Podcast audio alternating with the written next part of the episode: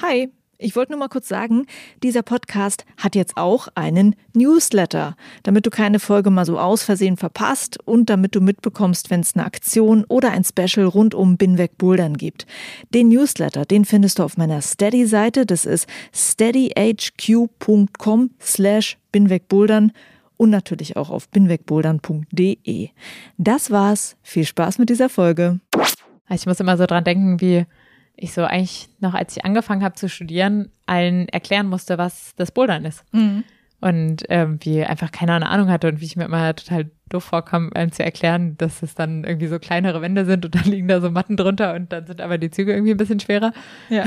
Das hatte ich heute im Zug. Ah ja, ich saß im Zug und habe Podcast geschnitten und dann hat die Frau mir gegenüber, hat mit mich gefragt, was Bouldern ist. Und dann habe ich auch wieder gemerkt, wie absurd das klingt. Ja, ja. Das ist wie Klettern, aber nicht so hoch. Ja. Wenn mir mal irgendwann jemand eine schöne Art sagt, wie man das erklären kann, wäre ich sehr dankbar. Irgendwie klingt das immer so lame, wenn man das Bouldern erklärt. Aber inzwischen scheinen ja viele Leute Gefallen daran zu finden, wenn man jetzt so abends in eine urbane Kletterhalle geht. Mhm. Das hat sich schon sehr geändert.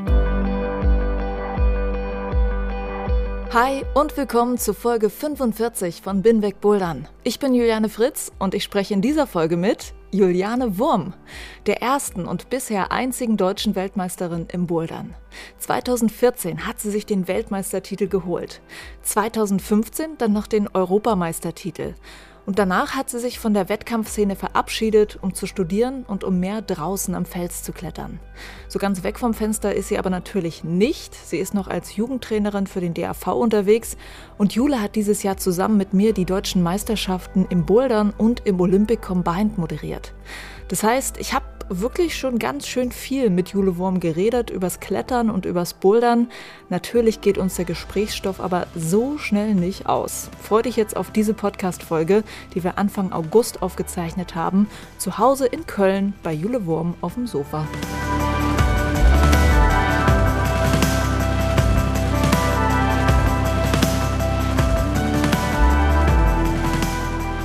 Vorab eine kurze Werbung.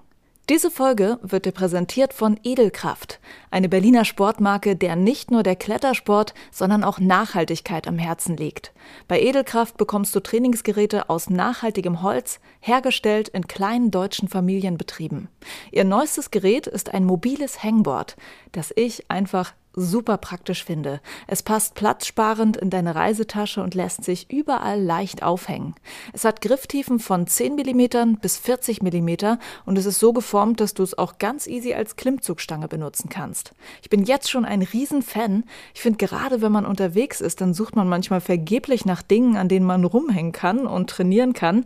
Und das Problem, das hast du mit diesem Edelkraft Hangboard ganz leicht gelöst. Schau es dir mal an im Onlineshop von Edelkraft.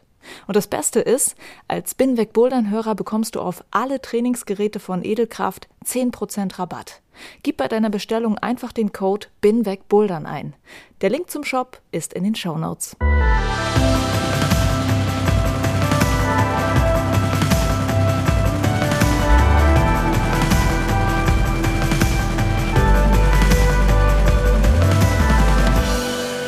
Im Sommer 2014 habe ich meinen ersten Boulder World Cup in München live besucht und da muss ich sagen, dass ich ganz großes Glück hatte, weil es war das Jahr, in dem ich sehen konnte, wie meine Interviewgästin ihren großen Erfolg hatte, nämlich Boulder-Weltmeisterin zu werden.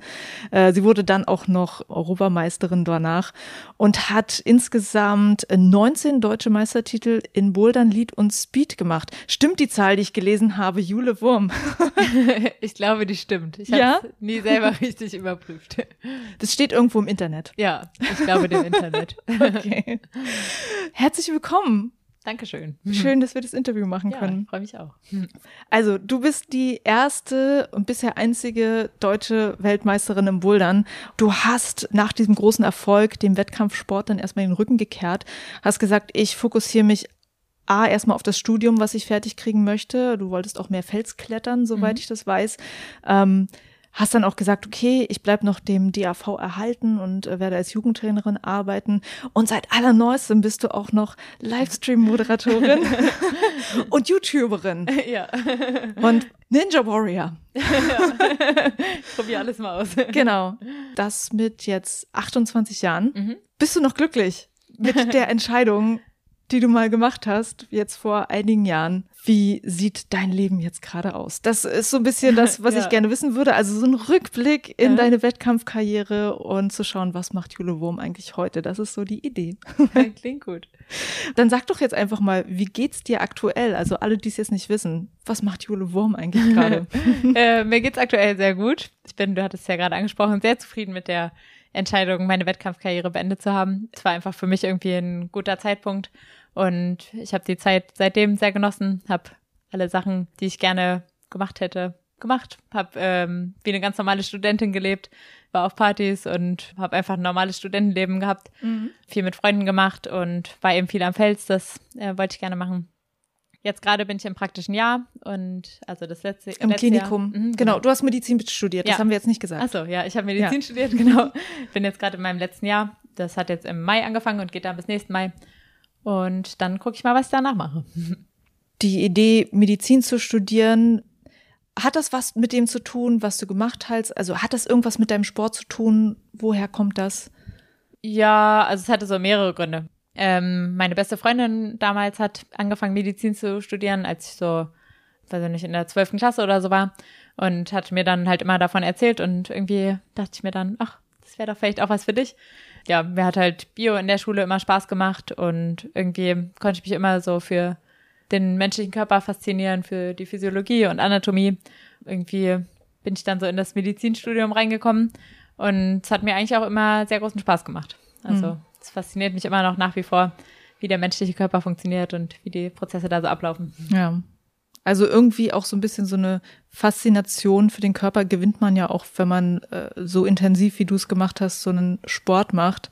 Also kann man schon sagen, dass es da zusammenhängt. Ja, ich denke schon. Ja. Also es hat mich immer schon in meiner Jugend interessiert, wie ich jetzt welchen Muskel trainieren kann und wo welcher Muskel jetzt langläuft und äh, wie ich dann genau die Gewichte hochheben muss, damit ich den Muskel trainiere und welche Rolle der dann beim Klettern spielt und wie sich das irgendwelche Übungen übertragen lassen auf die Kletterwand ähm, und was ich am besten machen muss, um irgendwelche Muskeln, die vielleicht schwach sind, zu trainieren. Und auch das Thema Ernährung hat mich irgendwie immer ähm, interessiert. Dann dachte ich mir, ich studiere mal Medizin. Okay. Als was siehst du dich jetzt eigentlich gerade? Siehst du dich gerade als Kletterin? Siehst du dich als Medizinerin? Ach, ich denke eine Mischung aus beidem. Das Klettern war für mich schon immer ein Hobby und auch wenn ich jetzt so die letzten, also nicht zehn Jahre mein Geld damit verdient habe, war es mir irgendwie immer wichtig, dass ich nicht so abhängig davon bin und dass es sich für mich anfühlt wie ein Hobby. Aber nichtsdestotrotz ist es natürlich ein großer Teil meines Lebens und nimmt viel meines Lebens ein. Aber jetzt, wo ich gerade den quasi ganzen Tag in der Klinik abhänge, sehe ich mich natürlich schon auch als Medizinerin. Ja. Und ähm, wovon lebst du jetzt gerade? Also bist du jetzt einfach irgendwie Studentin, die BAföG bekommt oder hast du noch Sponsoren? Also lebst du immer noch zum Teil auch davon? Ja, ich habe aktuell noch Sponsoren und äh, lebe noch davon und habe eben angespartes Geld noch und mache ab und zu mal so wie so Werbekampagnen, mit denen ich Geld verdiene. Also ich komme für eine Studentin im Moment sehr gut über die Runden. Ja, das klingt super. okay, das, das Leben in der Klinik, das nimmt gerade sehr viel bei dir ein. Wie viel schaffst du eigentlich noch, den Sport, den du so gerne magst, jetzt so zu machen, auch so zu einem Ausmaß, dass es dich auch irgendwie zufrieden macht gerade? Ich gehe im Moment eigentlich fast jeden Abend in die Kletterhalle und trainiere, äh, mache entweder Krafttraining oder Campussport oder gehe einfach nur klettern mit Freunden oder bouldern. Insofern, damit bin ich eigentlich sehr zufrieden und bin auch zufrieden mit meinem aktuellen Fitnesslevel, würde ich sagen. Das Einzige, was mir so ein bisschen fehlt, ähm, was natürlich irgendwie an dem Klinikalltag liegt, sind so Kletterurlaube. Also mhm. Jetzt im praktischen Jahr habe ich eben so wenig Urlaub. Das ist ein bisschen einschränkend für mich. Ja, das heißt, der eine Teil, den du dir so gerne vorgenommen hattest, draußen ja. zu klettern, fällt jetzt ziemlich weg. Ja, also die letzten Jahre habe ich das eigentlich ganz gut geschafft. Da war ich irgendwie so ein bisschen flexibler, mir so klinische Blockpraktika und so Uni-Phasen irgendwie freier einzuteilen. Und jetzt im praktischen Jahr geht es aber ist nicht so ganz flexibel und ich habe eben nur ganz wenig Urlaub. Deswegen, ja, muss ich jetzt gut haushalten. Aber mhm. in ein paar Wochen fliege ich eine Woche nach Schweden. Ah, sehr schön. Ja. Cool. Wenn man so lange wie du darauf hin trainiert, Wettkämpfe zu machen und sozusagen das die Ziele sind im Sport, welche Ziele hast du aktuell, wenn du trainierst? Also aktuell, wenn ich Bouldern oder Klettern gehe, habe ich so meistens gar nicht so ganz klare Ziele, sondern mache das einfach so, weil es mir irgendwie gut tut und mir Spaß macht und irgendwie ein guter Ausgleich ist und ich mich danach immer besser fühle. Mhm. Manchmal zwischendurch setze ich mir dann irgendwie irgendwelche Ziele, irgendwelche Kraftübungen, wo ich mir denke, hm, das kannst du irgendwie mal besser. das könnte ich mal wieder trainieren. Aber jetzt aktuell habe ich eigentlich keine wirklichen Kletterziele. Ich habe jetzt gerade keine Projekte oder so, sondern mache es einfach nur, weil es mir Spaß macht. Mhm. Was ich mir irgendwie auch vorstelle, ist, es gibt ja eine Welt, in der du sehr bekannt bist, was die Kletterwelt ist. Und jetzt bist du, glaube ich, die meiste Zeit in einer Welt, in der du vielleicht nicht so bekannt bist. Ja. Du arbeitest in einem Klinikum. Wie ist das eigentlich? Ist das irgendwas, worüber du nachdenkst, was dich irgendwie beeinflusst? Ja, auf jeden Fall. Es ist auf jeden Fall was, worüber ich nachdenke. Wenn ich in, gut, das ist jetzt natürlich schon weniger geworden, weil mich jetzt natürlich inzwischen weil es also schon so ein paar Jahre her ist, dass ich äh, mit den Wettkämpfen aufgehört habe. Inzwischen kenne ich ja auch in der Kletterhalle weniger Menschen. Aber die Leute, die mich in der Kletterhalle kennen, gucken mich natürlich ganz anders an und gucken mich irgendwie bewundert an, bewundernd an oder weiß ich nicht was, auf jeden Fall anders. Und insofern, ach, eigentlich mag ich das gerne in der Klinik, weil ich da das Gefühl habe, dass die Leute mich irgendwie anders kennenlernen und mehr als Mensch kennenlernen und nicht mhm. als Kletter- oder Boulder-Weltmeisterin. Ich habe gerade so eine komische Harry Potter-Vorstellung. okay, also ich bin Harry Potter-Fan, ich oute mich jetzt gerade. Nee, so, dass man so in zwei verschiedenen Welten lebt. Und in der einen Welt bist du bekannt und in der anderen nicht. Es fühlt sich auch ein bisschen an wie zwei verschiedene Welten. Aber ich mag beide. Ich möchte keine missen. Mhm. Ich möchte nicht nur in einer Welt leben, wo mich die ganze Zeit alle erkennen. Also nicht, dass es jetzt so krass wäre. ja. Okay, wunderbar. Kannst du irgendwie sagen, wie dein Training jetzt gerade davon beeinflusst ist, dass du sozusagen nicht ein Wettkampfziel hast? Also kommt es öfter mal vor, dass du einfach auch einen faulen Tag hast oder dass du irgendwie keinen Bock hast? Also inwiefern ist das Training jetzt anders als damals, als es um etwas ging? ja, also mein Training hat sich auf jeden Fall sehr geändert. Ich hatte ja früher einfach immer klare Ziele irgendwie die häufig sehr ergebnisorientiert waren, eben an Wettkampfleistungen, an denen ich mich gemessen habe, irgendwie Podiumsplätze im Weltcup oder auf nationalen Wettkämpfen oder so, worauf ich dann hintrainiert habe. Und dann hatte ich immer ganz klare Ziele, so kletterspezifische Ziele oder Krafttrainingsspezifische Ziele, wo ich mir irgendwelche Sachen vorgenommen habe, die ich am Campusboard oder an Einarmigen, den ich schaffen wollte oder so. Und das ist dann schon mit dem Ende meiner Wettkampfkarriere alles so ein bisschen zusammengebrochen. Wobei ich das irgendwie auch ganz entspannend fand. Nicht mhm. immer dann so, es stresst einen. Also es ist, auf der einen Seite gibt es einem irgendwie so einen Antrieb und mhm. schafft einem so einen Fokus, aber auf der anderen Seite ist es natürlich auch stressig, weil man sich jeden Tag selber an was misst, was man sich selber vorgenommen hat. Mhm. Ja, irgendwie genieße ich, dass ich das jetzt alles nicht mehr so hab und einfach nur so klettern gehe und wenn ich jetzt ein bisschen mich mal nicht so fit fühle, dann denke ich mir so, ja, auch nicht so schlimm. Mhm. Also ich habe insgesamt noch einen sehr, sehr großen Spaß am Klettern und gehe immer, wenn ich in die Kletterhalle gehe, also es war eigentlich auch früher schon so, sehr gerne hin, aber ich bin insgesamt schon deutlich fauler geworden und ja. mache eigentlich gar keine Übungen mehr, die mir keinen Spaß machen. ja, vielleicht hast du mal so, dadurch, dass du jetzt auch die Perspektive des, sagen wir mal, Normalboulderers hast, der einfach neben seinem Job noch versucht, so halbwegs fit zu bleiben. Was kannst du Menschen raten, die trotzdem sie wahrscheinlich auch sehr viel zu tun haben in ihrem Job, aber irgendwie weiterkommen wollen im Klettern? Was wären so deine Tipps? Also ich denke, zum Thema, wie motiviere ich mich, wäre mein wichtigster Tipp, sich Ziele zu setzen. Also eigentlich das, was ich damals im Wettkampfklettern gemacht habe. Irgendwelche Krafttrainingsziele, weiß ja nicht, fünf Klimmzüge schaffen oder zehn Klimmzüge schaffen oder irgendwelche Liegestützziele oder am Campusboard äh, weiß ich nicht, eins, vier schaffen oder ja, keine Ahnung, je nachdem, was einem Eins, vier musst du erklären. Ich habe das ja. in dem Video gesehen. ja. Das erste YouTube-Video von dem, von dem Channel Yellow Couch Bouldering. Ja. Ähm, da hast du das mit diesem 1, 5, 1, 4 und so erklärt. Also kannst du das ja, nochmal sagen für Menschen, weil die das jetzt nicht sehen? Also ähm, das Campusboard ist ja so aufgebaut, das ist so ein Holzbrett und da sind so verschiedene Sprossen dran, die unterschiedliche Tiefen haben und unterschiedliche Formen, also rund oder Leisten oder was weiß ich. Und die sind in ähm, immer gleichbleibenden Abständen, also weiß ich nicht, 10, 20 Zentimeter auseinander. Die sind dann halt meistens so nummeriert. Also da steht dann 1, 2, 3, 4, 5, 6, 7, 8, 9, 10 dran. Ja, dann kann man sich darüber eben immer wieder gut selber vergleichen. Und ähm, was ich da immer probiert habe, war eben 1,5, also von der ersten Leiste an die fünfte ziehen und dann nach Möglichkeit noch weiterziehen. Das kann ich jetzt nicht mehr. Also sozusagen mit einem Arm sozusagen alle Leisten bis zur fünften zu genau. überspringen ja. und zu schaffen. Und du hast nicht die Füße an der Wand. Also das ist ja, quasi ein genau. Campuszug dann irgendwie Machst nach quasi oben. einen Klimmzug und ziehst dann mit der einen Hand weg. Ja. Und versuchst dann an die vierte, fünfte Leiste oder so mhm. zu kommen. Also solche Ziele setzen. Mhm. Solche Ziele setzen ist, denke ich, wichtig. Ja, ansonsten, ich glaube, mit dem Training, was ich jetzt gerade mache, das ist nicht so der tolle Tipp für ambitionierte Kletterer, weil ich, glaube ich, in einer ganz komfortablen Position bin, dadurch, dass ich irgendwie eine gute Technik habe und einfach schon so, so lange Kletter und so viel Klettererfahrung habe. Ich glaube, das lässt sich nicht so wirklich auf einen eher Anfänger oder Breitensportkletterer übertragen. Hm. Ja, dann muss man sich halt andere Ziele setzen, ja. so, ne? Ich denke, Ziele setzen ist. Welches sehr Ziel, welches kleinere Ziel wäre denn erstrebenswert? Also jetzt nicht gleich einen einarmigen Klimmzug zu machen. Ähm, ja, ich denke, für viele Frauen vielleicht so fünf Klimmzüge machen oder für Männer 10, 15 oder einen einarmigen mal probieren. Oder was auch gut ist, ein einarmiger mit Unterstützung. Da gibt's ja diese Deuser-Bänder zum Beispiel, mhm. so elastische Bänder. Mhm. Mit denen versuche ich Packboard hinzukriegen. Ah ja, so, das, auch sehr das, gut. Das, ja. ja. ja, oder eben am Campusboard diese Züge. Oder was ich auch früher immer noch gemacht habe, ähm, sind so Übungen an Ringen, also so Turnerringe, die man mhm. so knapp über dem Boden hängt. Da hatte ich dann immer die Knie auf dem Boden oder auch in so einer Liegestützposition und dann geht man mit den Armen so nach vorne oder zu den Seiten oder so. Mhm. Und da habe ich dann immer versucht, eben viele Wiederholungen eher zu machen. Also mhm. wollte dann in verschiedenen Übungen zehn Wiederholungen oder so von irgendwas machen. Und das sind ja aber auch für manche dann Leute dann trotzdem langweilige Übungen, ja. muss man ja mal dazu sagen. Also ja. die meisten sind begeistert vom Bouldern. Ich selber habe so eine ganz leichte Begeisterung für auch Training abseits von Bouldern entwickelt, weil ich einfach so eine Probleme mit meinem Rücken habe und ich einfach sozusagen dieses positive Feedback habe, wenn ich das mache, geht es mir besser. So, das ist meine Motivation. Aber es gibt vielleicht auch Menschen, die sich auch schlecht motivieren können, selbst solche Übungen zu machen. Ja. Was würdest du sagen, hilft, um sich dafür zu motivieren?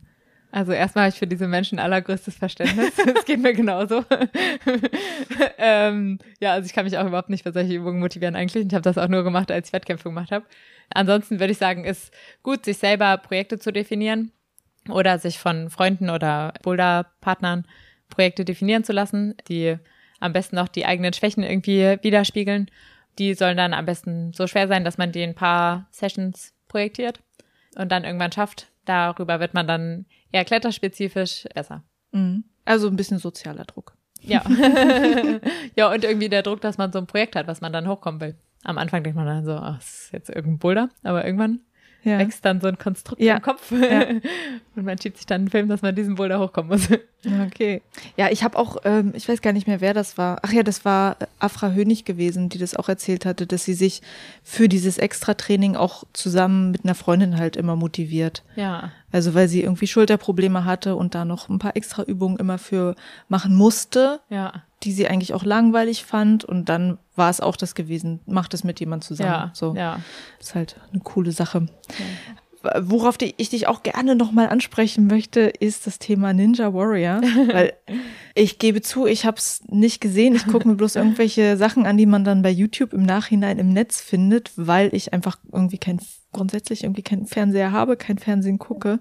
Was ich aber krass finde, ist, ich merke halt, wie viele Menschen das überhaupt erst auf den Bouldersport aufmerksam macht. Also es hat schon irgendwie eine Relevanz. Mhm.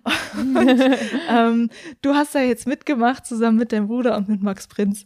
Vielleicht magst du dazu auch ein bisschen was erzählen. Ich glaube, ich habe viele Hörer, die das spannend finden. wie war dieses Erlebnis für dich, bei dieser Fernsehshow mitzumachen?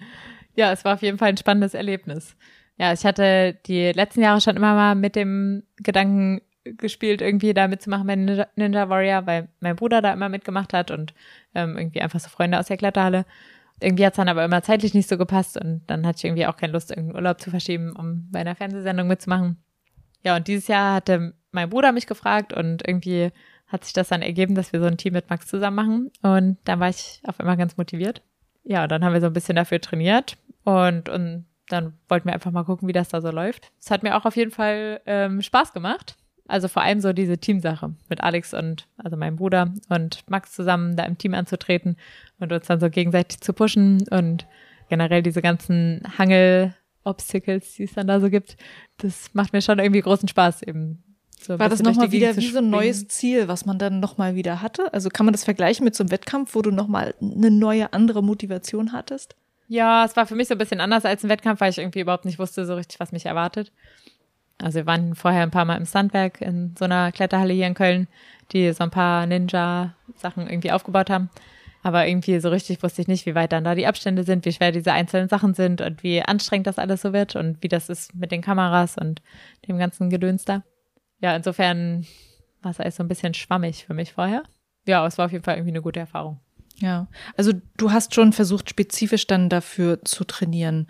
Ähm, was hast du dann konkret gemacht? Ja. Also habt ihr euch alle drei zusammen getroffen und habt so gesagt, okay, man könnte das machen, das machen. Was, was habt ihr gemacht? Also die meiste Zeit habe ich mich einfach an meinem Bruder gehalten. Ähm, der ist ja eben, wie gesagt, schon relativ erfahren. Und der hat mir einfach gesagt, was ich machen soll. Und dann haben wir uns eigentlich immer solche Parcours irgendwie definiert. Im Standwerk eben mit so mehreren irgendwie so Schwungelementen oder da sind ja auch lauter so Hüpfsachen oder diese Halfpipe Wall, wo man so hochrennen muss. Mhm. Ähm, ja, und dann haben wir uns einfach eben solche Parcours definiert und haben die dann versucht, so schnell wie möglich zu machen. Und dann mal geguckt, wie das so in der Show läuft. Was davon konntest du gut und bei was warst du erstaunt, wie schwer es dann doch vielleicht für dich war? Also ich war teilweise überrascht davon, wie hoch die Sachen sind. Es ist irgendwie, finde, im Fernsehen kommt das gar nicht so rüber, dass es schon auch irgendwie ein bisschen gruselig ist mhm. teilweise. Und ansonsten, die Abstände fand ich, das hat sich schon teilweise irgendwie schwerer angefühlt, als es so aussieht. war überrascht, wie schwer manche Sachen sind.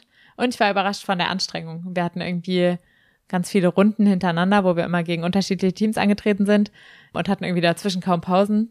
Und vor allem, wenn man dann ähm, mal nass geworden ist, also reingefallen ist, dann fällt man ja eben in so einen Pool. Das fand ich dann schon sehr anstrengend. Okay. Und ansonsten so vom Drumherum her, Drumherum her. Drumherum her. Du weißt schon, was ich meine.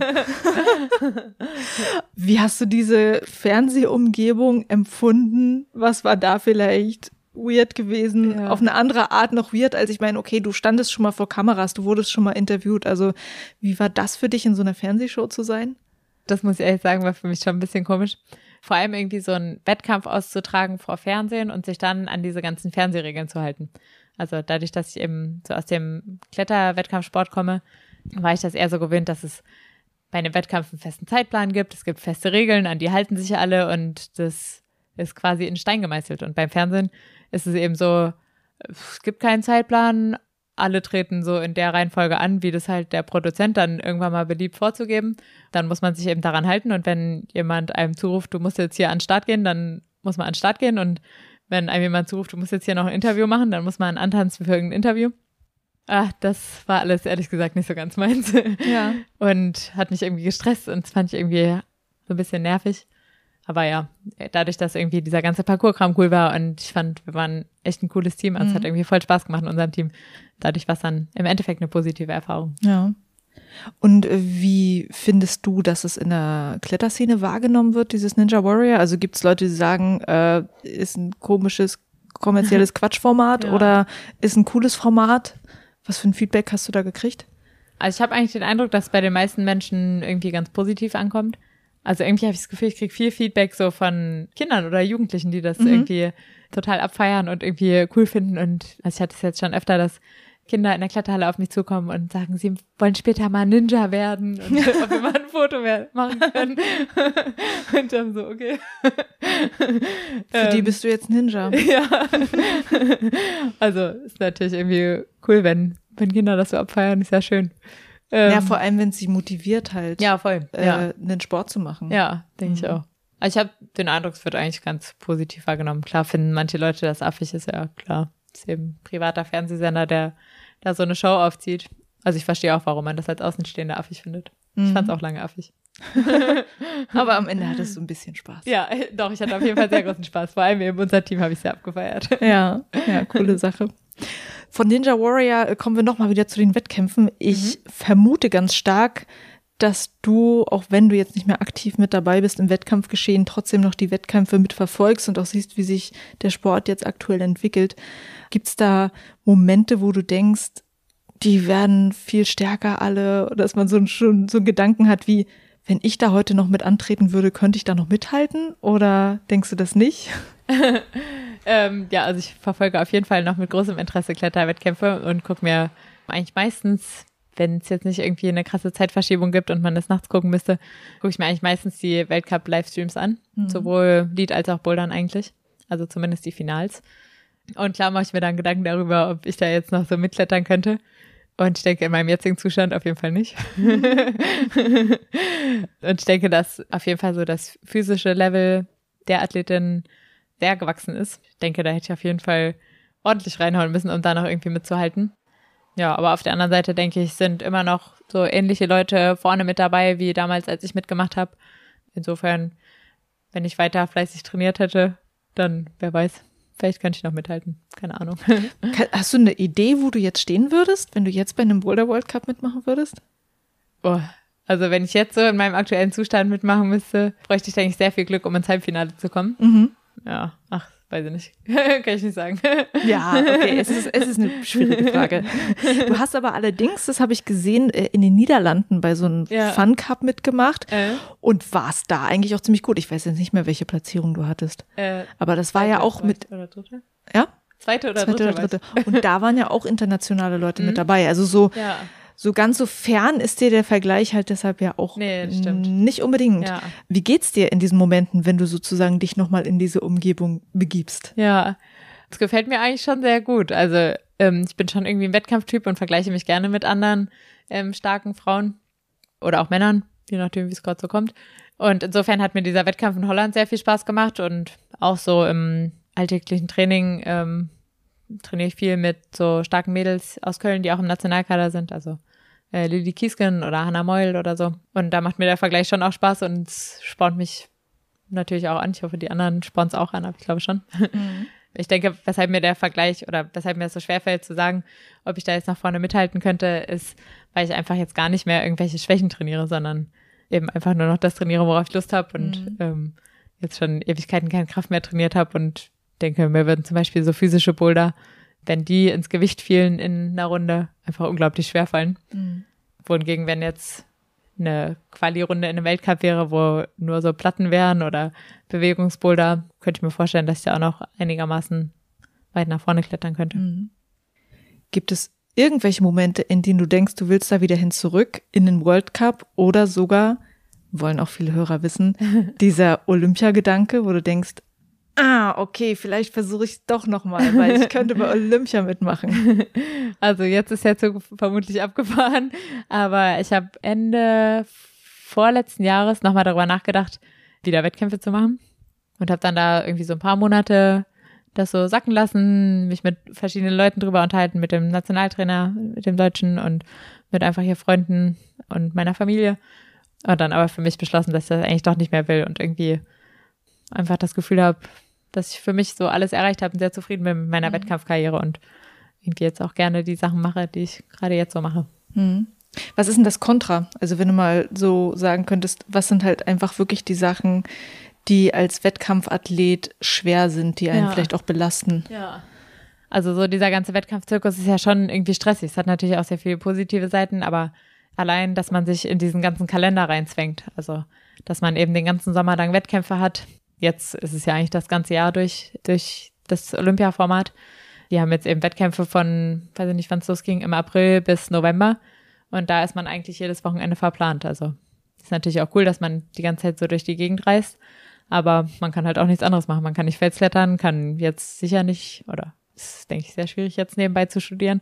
Kann kaum Freunde treffen, ist die ganze Zeit unterwegs und schläft in Hotelzimmern, was natürlich irgendwie auch spannend ist, aber auf die Dauer auch irgendwie anstrengend das wollte ich einfach irgendwie nicht so richtig nochmal. Dieser ganze Stress, den der Leistungsdruck so mit sich bringt. Also irgendwie ist es auch was, was mir nach dem Ende meiner Wettkampfkarriere gefehlt hat, dass man immer so einen Fokus hat und irgendwie immer diese klaren Ziele und sich ständig einfach selber messen kann. Aber es ist natürlich auch anstrengend, weil es natürlich nicht immer so läuft, wie man sich vorstellt und man sich auch mal vornimmt, weil sie nicht, in jedes Weltcup-Finale zu klettern und dann scheitert man direkt in der ersten Quali. Mhm. das kann eben auch eine sehr frustrane Angelegenheit sein, mhm. ähm, sowohl im Training als auch dann direkt im Wettkampf. Ja, das Thema Druck äh, will ich auch noch mal nachher noch mal genauer drauf eingehen. Jetzt aber erstmal noch zur aktuellen ähm, Kletterszene, Boulderszene und wie du den Sport so wahrnimmst.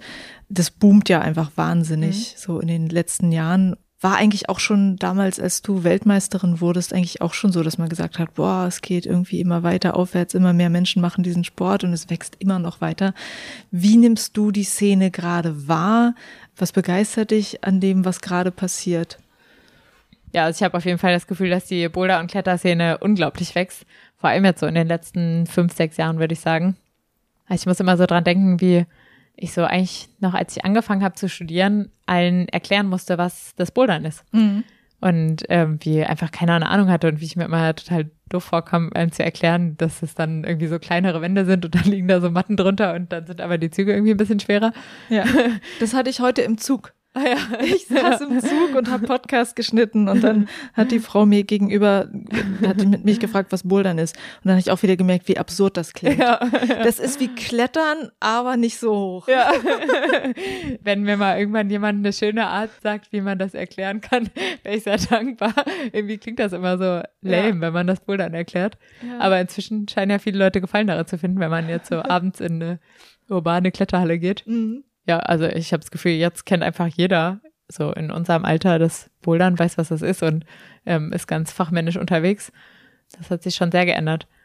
Also als ich früher, muss ich auch gerade dran denken, zum, ich habe erst in den Wettkämpfen Liedklettern gemacht, also Seilklettern und da Weltcups gemacht und es lief aber nicht so gut. Und dann habe ich zum Bouldern gewechselt und da haben mir noch alle gesagt, es ist irgendwie eine verrückte Idee, in einer Randsportart, in einer Randdisziplin zu wechseln. Ja. Bist du dir sicher, dass du das machen willst? Und ich dachte so, ja, doch, ich will das machen. Aber irgendwie, ähm, jetzt zweifelt es ja keiner mehr an, wenn irgendwie jemand sich aufs Bouldern spezialisieren möchte. Ja. Ah, das finde ich interessant, dass du das damals so erlebt hast, mhm. dass es als ja ungewöhnlich wahrgenommen wurde, ja. dass du da hingewechselt bist. Wann hat sich das geändert? Wahrscheinlich so in den letzten acht Jahren oder so, würde ich sagen. Sechs bis acht Jahren. Ja.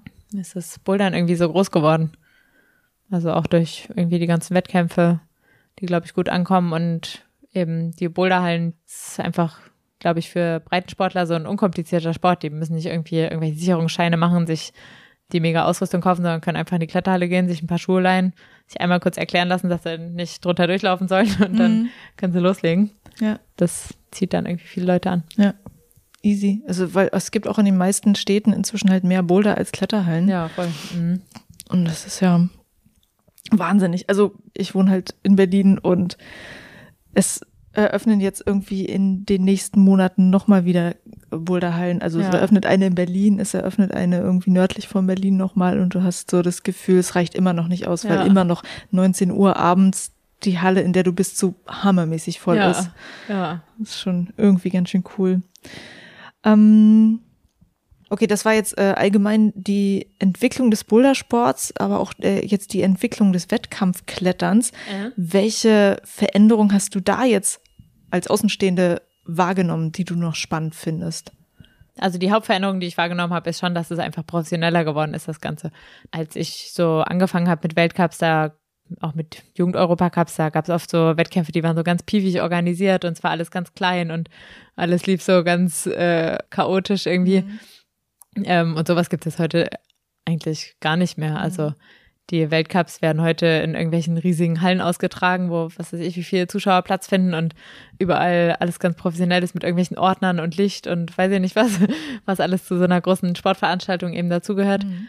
Insofern, das ist alles viel professioneller eben. Weil ich fand, dass es früher auch irgendwie so seinen Charme hatte. So mhm. kleinere Wettkämpfe, alles so ein bisschen, ja, das ist eigentlich die Hauptveränderung. Und das zieht sich eben so durch den ganzen Sport auch jetzt mit Olympia, sind einfach viel mehr Gelder da.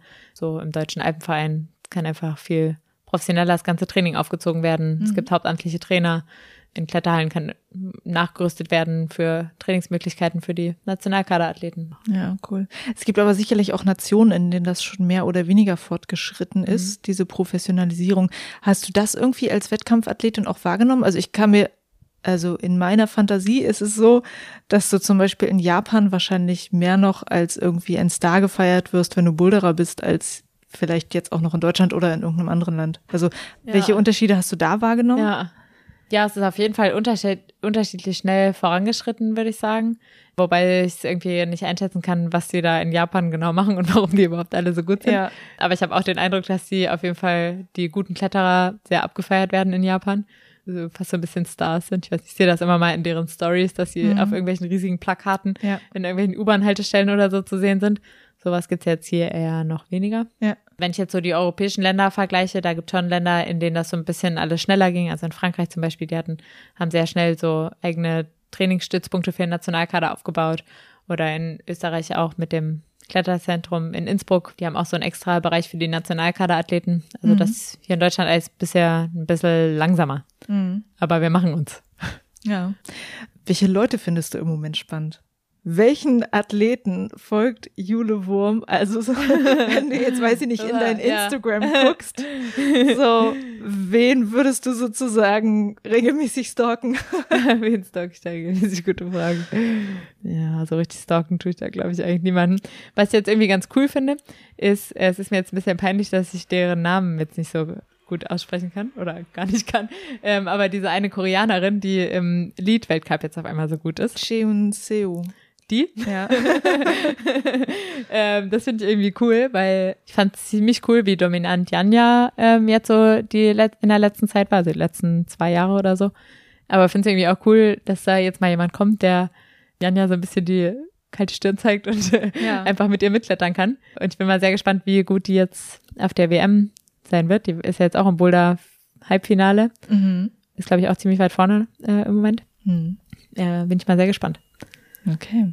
Ja, äh, so die kalte Schulter zeigen, oder wie, wie hattest du es gerade genannt? Das, das hört sich so an wie so ein bewusstes und ich bin jetzt stärker als Janja. Aber bei ihr wirkt das so wie, ich mach das jetzt einfach. So, Ja. ich gehe da jetzt hoch.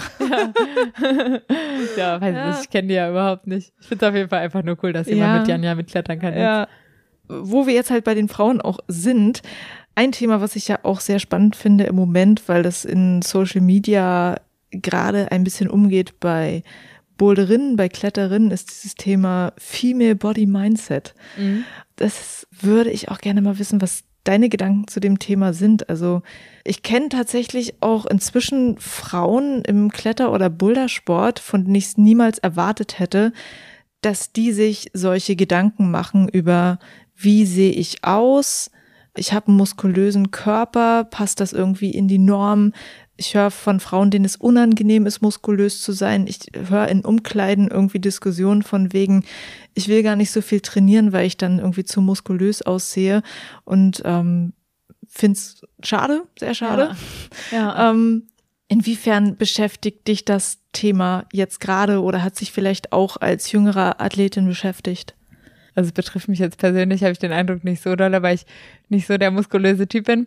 Aber als Jugendliche hat es mich sehr beschäftigt. Und da hatte ich schon häufig, wenn ich Krafttraining gemacht habe, irgendwie Angst, dass ich zu viele Muskeln kriege und dann irgendwie voll muskulös aussehe. Und da hatte ich auch den Eindruck, dass das bei vielen anderen, die anderen Mädels im Jugendnationalkader zum Beispiel, bei denen war es auch immer so, die haben dann gesagt, oh nein, jetzt habe ich so ein breites Kreuz, auf einmal ist es irgendwie voll doof, jetzt sprenge ich hier die Tops so. Ja. ähm, ja, es war auf jeden Fall ein Thema. Und zwar aber damals irgendwie noch nicht so ein präsentes Thema. Also da haben wir jetzt so als Mädels drüber geredet, aber ähm, Ja, durch Social Media verbreitet sich Ja, das ja jetzt ja. gerade so. Dann fängt eine Athletin an, darüber zu reden und Ja. dann gibt's den Hashtag und dann reden halt alle darüber. Aber ich finde es auch spannend, einfach auch die verschiedenen Geschichten dann zu hören. Mhm. Und zum Beispiel habe ich so einen Artikel gelesen von diesen Climbing Psychology. Aha. Also es gibt eine Frau, die diesen Account macht, deren Namen ich gerade leider nicht weiß. Madeleine Epstein oder? Ja, Ja. Genau. genau. Und sie hat dann halt auch darüber geschrieben, welchen Einfluss es halt wirklich auf junge Leute hat. Und also ich habe das Problem vielleicht nicht als so groß wahrgenommen, aber dann im Nachhinein drüber nachgedacht, so wie sehr mich es als Jugendliche halt wirklich auch beeinflusst hat, was andere Leute über mich denken. Mhm. Und ich habe halt keinen großen Sport gemacht in meiner Jugendzeit, so deshalb hatte ich darüber nie nachgedacht. Aber allein, wenn du dir überlegst, dass du als Jugendliche wahnsinnig viel Wert darauf legst, irgendwie angenommen zu werden Ja. in der Gesellschaft. Und im Jugendalter fängst du ja, wenn du erfolgreich sozusagen äh, in deinem Sport bist, ist es ja einfach die Zeit, in der du anfängst, viel zu trainieren. Und dann ähm, ist es halt auch einfach wichtig, dass du, glaube ich, in einer Umgebung bist, wo du halt vielleicht das Thema ansprechen kannst oder Ja. es vielleicht auch nicht angesprochen wird. Also du eben nicht negativ irgendwie darauf angesprochen wirst. Und du, weiß ich halt, arbeitest ja auch mit jungen Athletinnen jetzt noch zusammen. Ja. Du bist auch Jugendtrainerin. Ja. Wird darüber geredet? Ja, also es kommt natürlich drauf an, wie ähm, eng da jetzt die Beziehungen sind. Aber prinzipiell finde ich es schon gut, dass sich jetzt insgesamt so diese Entwicklung abzeichnet, dass sowas offen Thema, offener thematisiert wird. Mhm. Also ich hatte das Gefühl, dass früher so in meiner Jugend, da wurde dann nicht so richtig drüber geredet. Also auch so diese ganze Gewichtsthematik, die ja auch so ein bisschen darunter fällt. Also mhm. Also wie gerade jetzt so bei den Leadkletterern, da spielt eben das Gewicht so eine riesengroße Rolle. Mhm. Das war damals, als ich Lead-Weltcups gemacht habe, war es offensichtlich, dass es ein ganz großes Thema ist, aber kein Mensch hat darüber geredet. Alle haben so getan, als würden sie die ganze Zeit Torten essen und sahen dann aber irgendwie aus wie so ein Strich in der Landschaft. Ja.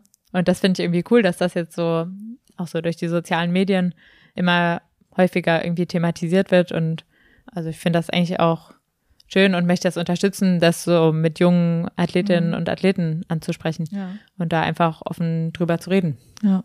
Spannend fand ich in einem Artikel, dass sie halt wirklich ähm, wohl versucht hat, Athletinnen anzuschreiben und sie zu fragen, welche Sachen findet ihr angebracht zu sagen über den Körper einer Frau ja. und welche nicht. Also wirklich ganz konkrete Beispiele zu bringen, weil vielleicht Menschen es auch nicht unbedingt verstehen, was ist sozusagen etwas, was verletzend wirken kann ja. für eine junge Athletin und was nicht. Ja. Und wir reden immer nur von jungen Athletinnen, das kann bei Männern genauso sein. Ja. So, ähm, mhm. Denkst du über sowas nach? Also hast du da auch irgendwie so Gedanken, wo du denkst, okay, das ist ein Thema, das schneidet man nicht an und wenn dann nur sehr vorsichtig? Ja, also gerade so diese Gewichtsthematik, da habe ich irgendwie immer Angst, was bei jungen Athletinnen oder Athleten loszutreten. Also auf der einen Seite denke ich, ist es wichtig, sowas offen zu thematisieren und da einfach frei drüber zu reden und dadurch irgendwie auch eine äh, Beziehung zu schaffen, in der man sowas frei ansprechen kann.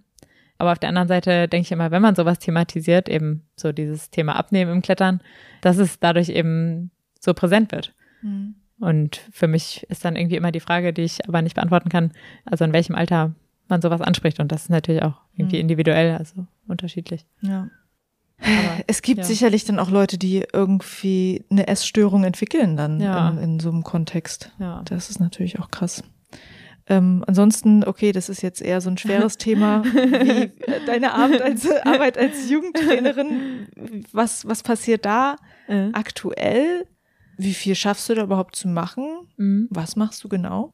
Nachdem ich selber aufgehört habe mit den Kletterwettkämpfen, habe ich angefangen als Jugendnationaltrainerin so zu arbeiten ab und an mal und habe das dann mal mehr, mal weniger viel gemacht.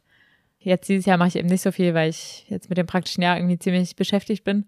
Dann begleite ich eben die Jugendlichen, die äh, Mitglied im Nationalkader sind, zu Wettkämpfen. Also die haben so Jugend-Europacups oder Jugendweltmeisterschaften.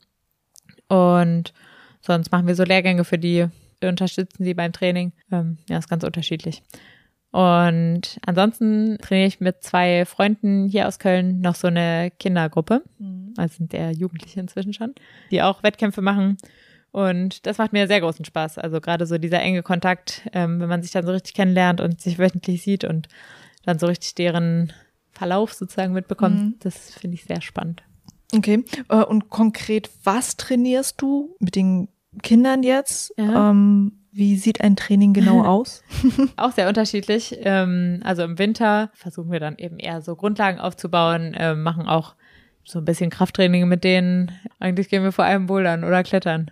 Irgendwie denke ich gerade so für Kinder, wenn die jetzt noch nicht in der Pubertät sind, bei den Jungs jetzt vor allem, bringt das ganze Krafttraining jetzt auch nicht so viel und denke ich meiner Ansicht nach eher wichtiger, so motorische Grundlagen zu legen, so ein Bewegungsgefühl zu mhm. schaffen dann Krafttraining können sie dann machen, wenn sie in der Pubertät sind. Ach so, okay. Und äh, die Jugendlichen, mit denen du trainierst, was für eine Art von Training äh, machst du mit denen? Im Nationalkader, mhm. oder? Da mache ich jetzt persönlich gar nicht so viel. Die haben ja eigentlich alle ihre Heimtrainer oder so soll es zumindest sein.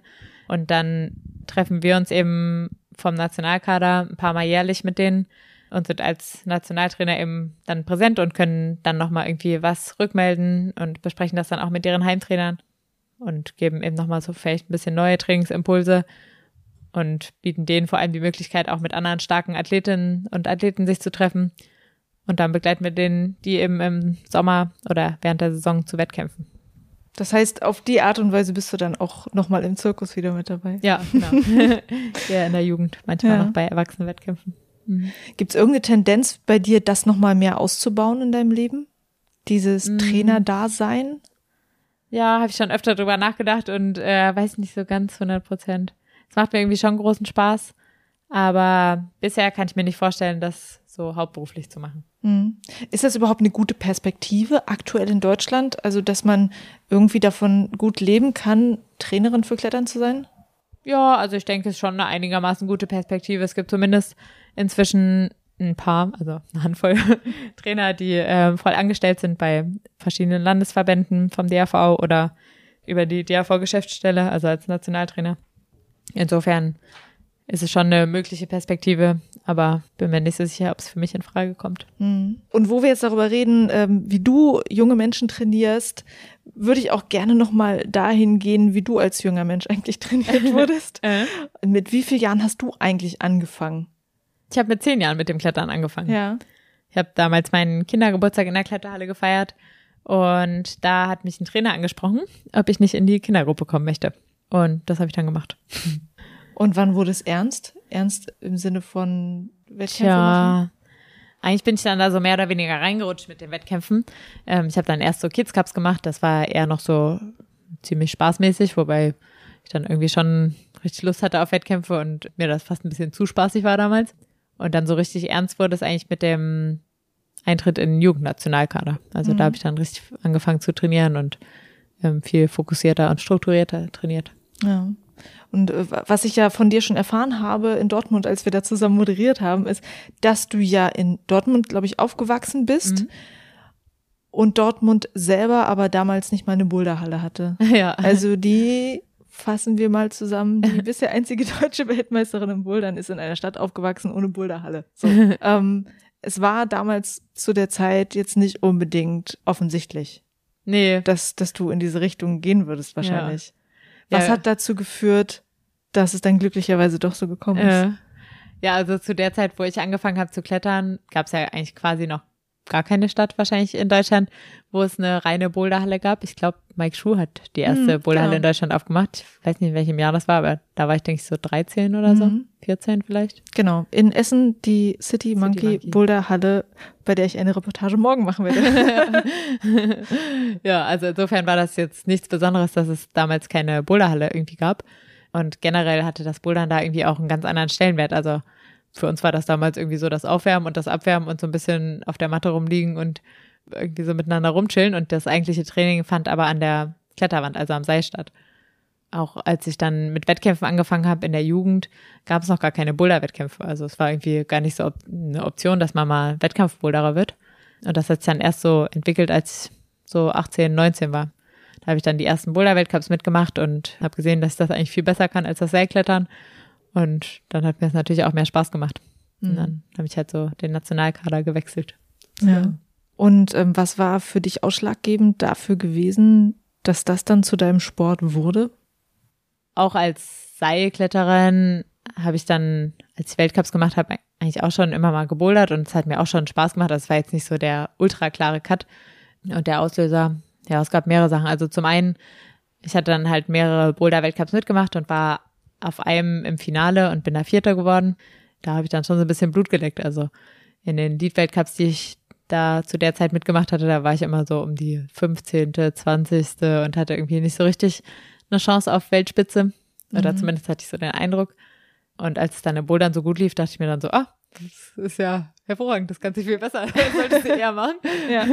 Und dann kam noch hinzu, dass ich irgendwie das Boulder-Team damals ziemlich cool fand. Mhm. Und mein damaliger Freund da drin war. Irgendwie mit Udo Neumann kam dann ein Trainer, den ich irgendwie sehr sympathisch fand, in Boulder Nationalkader und dann kamen irgendwie so viele Sachen zusammen, die es mir ganz schmackhaft gemacht haben. Ja ich muss auch nochmal den Mike Schuh erwähnen, ja. den ich halt morgen in Essen besuchen werde und der auch weiß, dass ich dich heute besuche. Und er meinte, äh, er war äh, dein erster Trainer gewesen. Auch deshalb nochmal die Frage so, welche Menschen waren es gewesen, die dich beeinflusst haben, ja. positiv beeinflusst haben, um weiterzukommen als Boulderin? Vor allem als Wettkampfboulderin sind irgendwie so die Menschen um einen rum unglaublich wichtig und haben mich sehr, sehr beeinflusst. Also mein allererster Trainer war eigentlich noch jemand anderes, das war in Dortmund einer, ja. ähm, der mich so die ersten Jahre ganz eng begleitet hat und eigentlich mich ständig gesichert hat. Da bin ich einfach immer nur, war ich eigentlich jeden Tag in der Kletterhalle und bin einfach jeden Tag hoch und runter geklettert, immer im Top Rope und der hat mich dann immer gesichert. Und dann habe ich am Tag, weiß ich nicht, zwischen 20 und 50 Routen gemacht, mhm. manchmal 100 und habe einfach nur so Klettermeter gesammelt. Und als ich dann so im Landeskader war, da war nämlich Mike Schuh dann Landeskadertrainer, wurde ich dann von ihm, ich glaube, ein, zweimal wöchentlich trainiert. Der hat dann so ganz viel Techniktraining mit mir gemacht. Also der hat mir dann irgendwie gezeigt, wie die Welle geht. Also wie man so seine Hüfte dynamisch an die Wand bringt. Kannst du bitte die Welle mal ein bisschen, also ich oh. diesen Begriff, die Welle, habe ich schon gehört, aber ich glaube, das hat mir noch niemand erklärt. Also mir hat das damals Mike Schuh erklärt und ich finde jetzt vielleicht auch nicht so die, musste vielleicht lieber Mike Schuh fragen. also man leitet quasi den Schwung von den Füßen über die Knie, über die Hüfte an die Wand und muss dann mit den Armen quasi fast gar nichts mehr machen, weil der Schwung wie eine Welle sich in den Oberkörper fortleitet. Und das ist dann total kraftsparend. Und sorgt dafür, dass du an der Wand bleibst. Ja. Okay. Und dass man die Arme beugt, ohne es zu merken quasi. Okay. Ja. Kann man sich das bei YouTube mal angucken, was das, das genau bedeutet? Aber ich glaube, Mike Schuh kann dir das hervorragend vortun. Also mir konnte das auf jeden Fall sehr gut okay. beibringen. Vielleicht nicht so gut, dass ich es erklären kann, aber. Notiz, warte mal, warte mal. Ich notiere mir das in meine Notizen fürs Interview morgen. Die Welle. Das wird dann sozusagen ein Querverweis zwischen den beiden Podcast-Folgen. Ja. Und mit dem habe ich immer so ganz viel Fußtechniktraining gemacht und ja, einfach so ganz viel Techniktraining und es ging immer so ganz viel um Präzision und ja, es hat mir auf jeden Fall sehr viel gebracht. Und dann, ja, es gab eigentlich immer so auf meinem Weg durch meine Kletterkarriere irgendwie Trainer, die mich sehr beeinflusst haben. Also dann später noch Udo Neumann, mit dem ich im Boulder Nationalkader zusammen trainiert habe. Dann noch so ein, so ein Freund hier aus Köln, Lukas Benjosek, der mich dann noch eine Weile trainiert hat. Mhm. Die Leute waren auf jeden Fall äh, sehr wichtig in meiner Wettkampflaufbahn. Mhm. Würdest du sagen, dass du irgendwelche besonderen mentalen oder körperlichen Voraussetzungen hast, die dazu führen, dass du besonders gut warst? Tja, also ich denke, die Hauptvoraussetzung, die dazu geführt hat, dass ich irgendwie erfolgreich im Wettkampf Bouldern war, dass ich einfach eine große, so intrinsische Motivation fürs Bouldern habe. Also, dass ich mich einfach wirklich nie in die Kletterhalle quälen musste. Ich habe immer eigentlich auch nach wie vor Lust aufs Bouldern. Was mir eben schwerfällt, ist so dieses Krafttraining und so. Aber so am Klettern habe ich einfach unglaublich viel Spaß. Und ich glaube, dass es früher eher so war, dass man mich halt von der Wand irgendwann ziehen musste und meine Eltern sich gedacht haben, jo, wir wollen jetzt auch mal nach Hause gehen. Mhm. Komm jetzt mit. Ja. Ich glaube, dass das eigentlich meine größte Stärke ist. Und so, was das Mentale angeht im Wettkampfklettern, denke ich, fand das irgendwie immer diesen Druck also natürlich war das am Anfang irgendwie schwer, damit umzugehen. wenn man jetzt so ein Kind, das in seine ersten Wettkämpfe macht, ist das mhm. natürlich unglaublich aufregend. Aber ich glaube, über die Jahre habe ich dann irgendwie gelernt, dass so diesen Druck in was Positives umzuwandeln, meistens. Und da hat mich das immer sehr gepusht und ich habe es irgendwie auch genossen. Das würde ich auch gerne wissen, wie du das in jungen Jahren gelernt hast. Ja. Dieses Thema für dich zu bewältigen. Tja, also es war jetzt nicht so ein richtig bewusster Prozess. Also es war eben jetzt rückblickend so, dass auf meinen ersten so deutschen Jugendcups und Jugend-Europacups, da war so, dass ich ungefähr todesaufgeregt war und äh, in der Nacht vorher kaum schlafen konnte. Also das hat ja auch am Ende noch manchmal, aber mhm. ähm, und dass ich dann so nervös war, dass ich eben ungefähr gar nichts meiner Kletterleistung an die Wand bringen konnte, konnte gefühlt. Und äh, einfach nur verkrampft und innerlich total nervös war. Und ich glaube, dass es vor allem für mich dann so die Gewöhnung war an diese ganze neue Situation. Also äh, vor Publikum zu klettern. Also klar, es ist am Anfang wenig Publikum, aber wenn man es jetzt nicht gewöhnt ist, ist ja trotzdem aufregend. Ähm, und dann eben so zu einer vorgegebenen Zeit zu klettern. Also dass einem jemand sagt, ja, du musst jetzt diese Route klettern und du hast die vorher noch nicht gesehen. Mhm. ja, am Anfang sind das einfach so viele neue Sachen, da ist man natürlich überfordert. Aber irgendwie bin ich dann da so reingewachsen und habe mich dran gewöhnt und irgendwann hat es dann einfach Spaß gemacht. Und mhm. dann lief das irgendwie so von fast ganz alleine. Ja, cool. Nochmal die eine Frage, die wir am Anfang schon mal hatten, das Harry Potter-Thema. ähm, also ich habe dich ja gefragt, wie es heute für dich ist, dass du eigentlich bekannt bist in der einen Welt und weniger bekannt in der anderen Welt. Wie war es eigentlich als Kind und dann halt auch Jugendliche, einen Sport zu machen, den eigentlich noch keiner kannte total der Nerd da drin irgendwie zu sein und wahrscheinlich irgendwie deine Freunde in der Schule hatten keinen Plan, was du da machst, ja. aber du warst ganz schön cool da drin. Auch ob ich cool da drin war, weiß ich nicht so genau.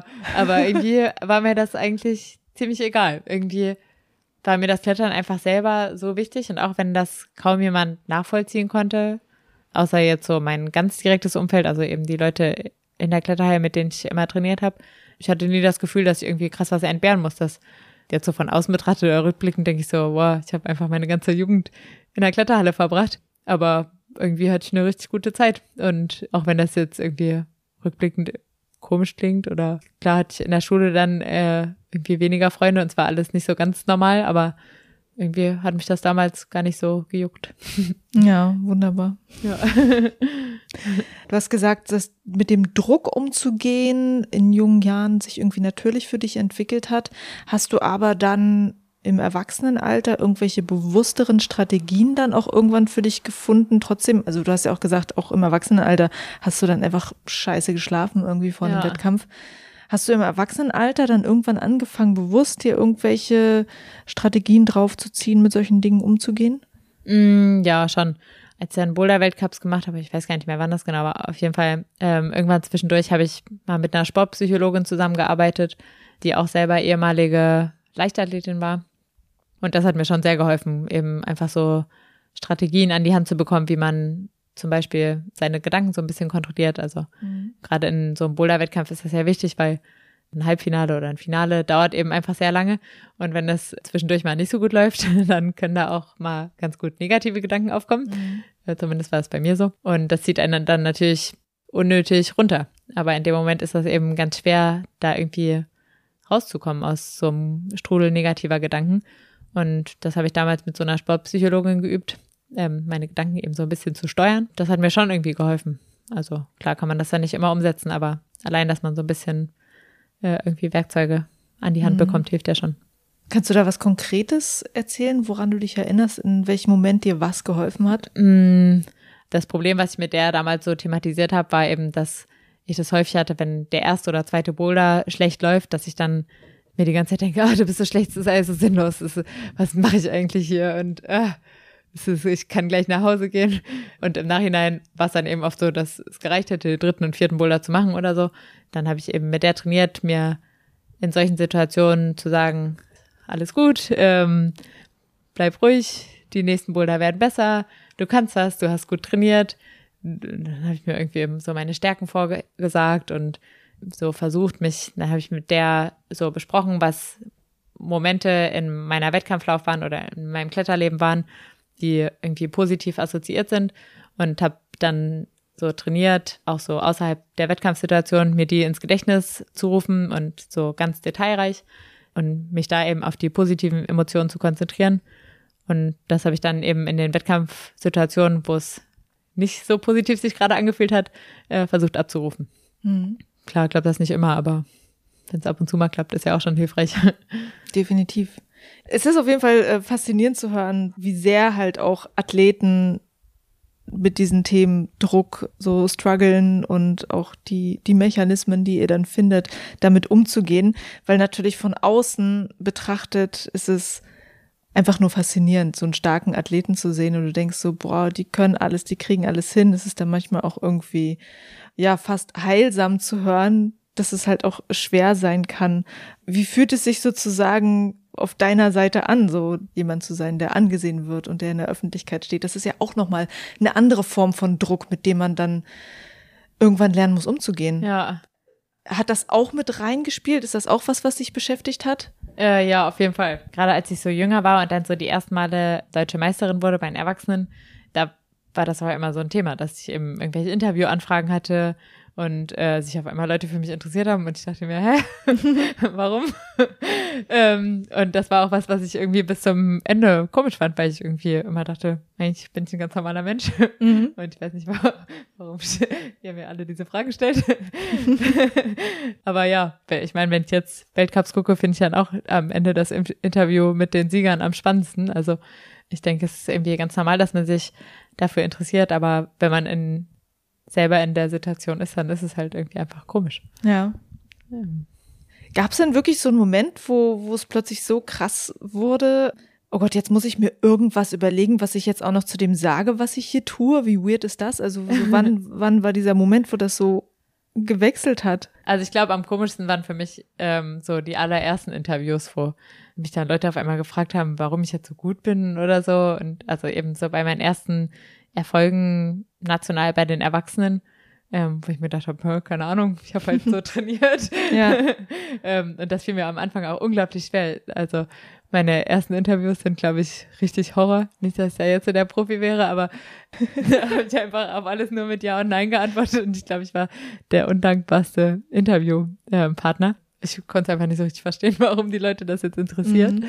Aber ja, irgendwie bin ich dann da so reingewachsen und dann wurde das mit der Zeit alles so ein bisschen besser. Und es wurde ja auch mit der Zeit mehr, weil der Sport ja. einfach populärer ja. wurde. Ja, es wurde natürlich auch mehr, aber irgendwann habe ich es einfach nicht mehr als unangenehm empfunden und mh, hm, dann hat mir das alles irgendwann eigentlich Spaß gemacht. Dann mhm. halt, hatte ich Spaß daran, irgendwie Interviews zu geben oder bei irgendwelchen Fernsehsendungen dabei zu sein oder so. Und mhm.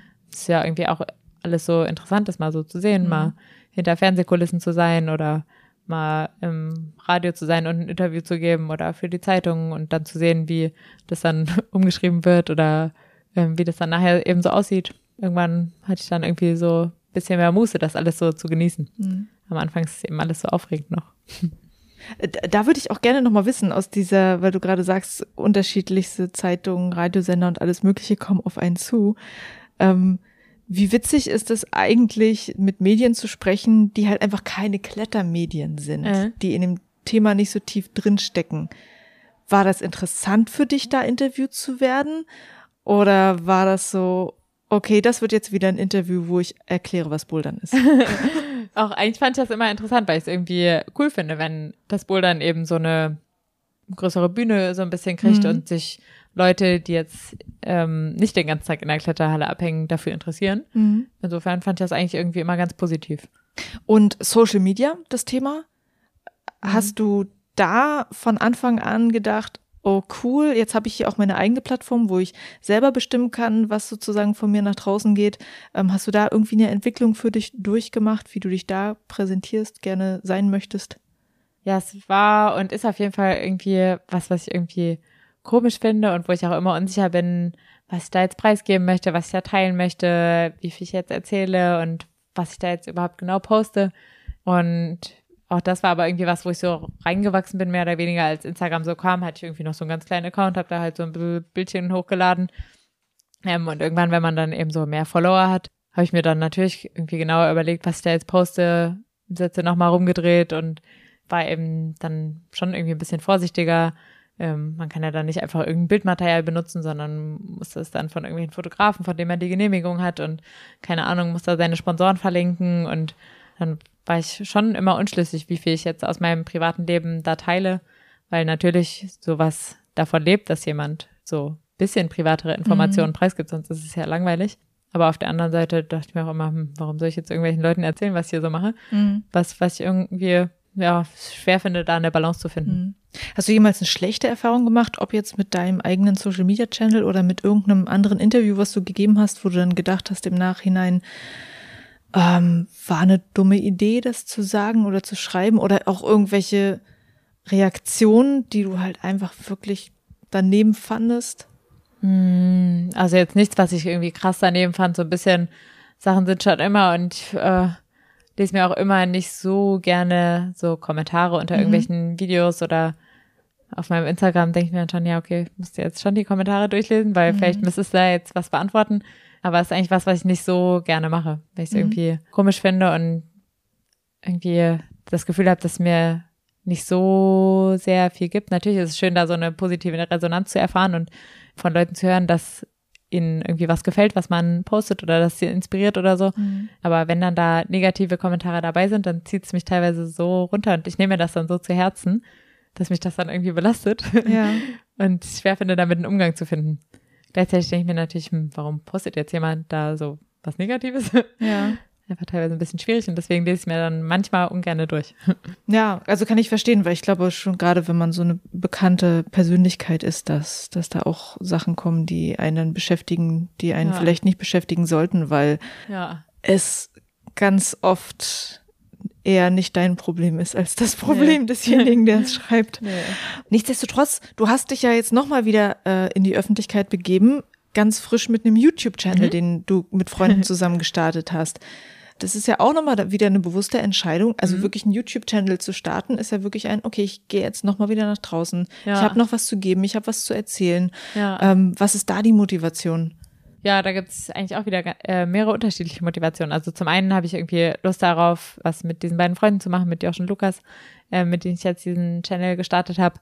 Ähm, und es hat auch bisher richtig großen Spaß gemacht, diese Videos zu drehen. Mhm. Und dann hatten wir einfach irgendwie in Gesprächen so überlegt, dass es sowas zumindest im deutschsprachigen Raum bisher nicht so gibt und dass wir uns einfach dachten, dass wir da einen Beitrag leisten können und so unsere Erfahrungen, die wir im Training oder Josh jetzt mit dem Schrauben oder äh, Lukas als Trainer eher so gemacht haben, dass wir mhm. die teilen können. Ja. Und klar ist das dann wieder was, wo man sich exponiert und wo man natürlich dann wieder Angriffsfläche irgendwie mhm. bietet.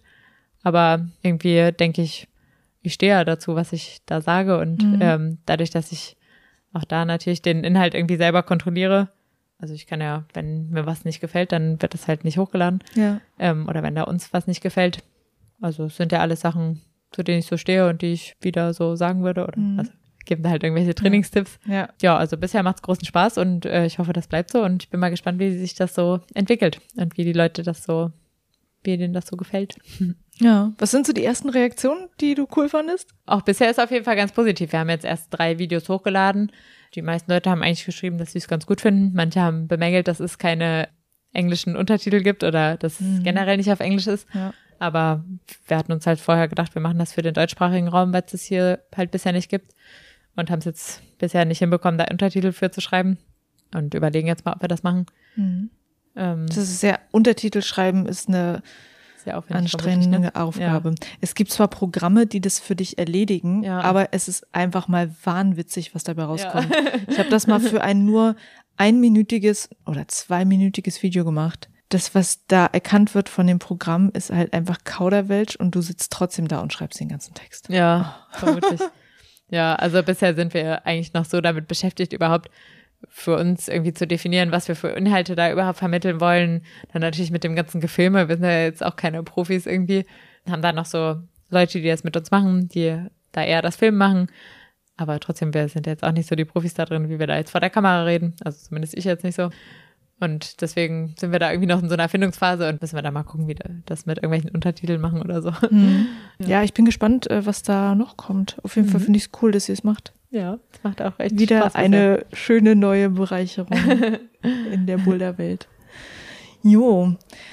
Ähm, den YouTube-Channel verlinke ich natürlich in den Show Notes, wie auch alles andere, was es von Jule Wurm gibt im Internet. und unter all dem bitte nur coole Kommentare schreiben. Ah, nee. Ähm. so ist es ja auch nicht gemeint. Versuche mit Kritik umzugehen. Ich weiß, wie schwer konstruktive das ist. Kritik ähm, finde ich ja auch sehr bereichernd. Mhm. Nur eben, wenn es jetzt so sehr destruktiv ist, dann mhm. weiß ich nicht, wie ich damit umgehen kann. Dann ja. bricht mein Herz daran. das wollen wir nicht. Nee.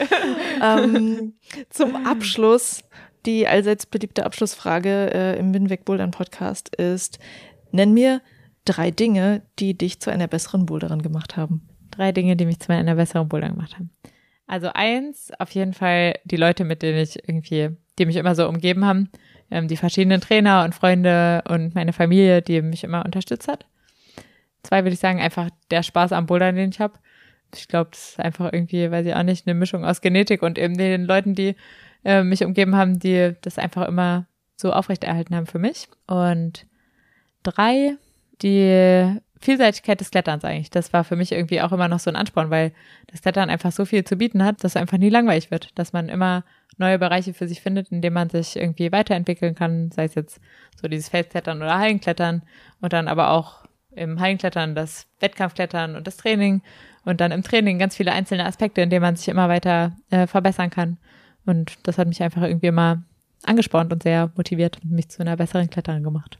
Yes. Jule, ich danke dir, dass du, nachdem wir schon sehr lange uns ja in einem Livestream unterhalten haben, dass du dich nochmal mit mir unterhalten Gerne. hast. Hat sehr guten Spaß gemacht. Super, schön. Und wir sehen uns bald wieder in einem Livestream. Ja. Freue mich schon. Danke für das Interview. Danke auch. Das war mein Interview mit Jule Wurm. Danke, Jule, dass du dir die Zeit genommen hast. Ich habe noch ein paar Links für euch in den Shownotes zu diesem Podcast. Und zwar Links, wo du Jule im Netz findest, wo du ihren YouTube-Channel findest. Den Climbing Psychology Artikel, über den wir geredet haben, den verlinke ich dir auch. Und natürlich das Video vom World Cup, in dem Jule Weltmeisterin wurde. Vielen Dank dir, dass du Binweg Bouldern hörst. Ich würde mich sehr freuen, wenn du mir dabei hilfst, diese Arbeit weiterzumachen. Ich finanziere diesen Podcast nämlich auf drei Wegen. Durch Sponsorings. Es gibt einen Shop mit Binweg Bouldern Shirts, den findest du auf binwegbouldern.de. Und es gibt ein Crowdfunding für Binweg Bouldern. Über 100 Hörer unterstützen mich da bisher und die Leute, die beim Crowdfunding mitmachen, die bekommen natürlich noch mehr Binweg Bouldern. Das heißt, es gibt Binweg Bouldern Goodies für euch und auch ein paar extra Podcast Folgen nur für die Crowdfunding Supporter. Danke an alle, die meine Arbeit unterstützen. Bis zur nächsten Folge. Juliane mein Name und ich bin wegbouldern.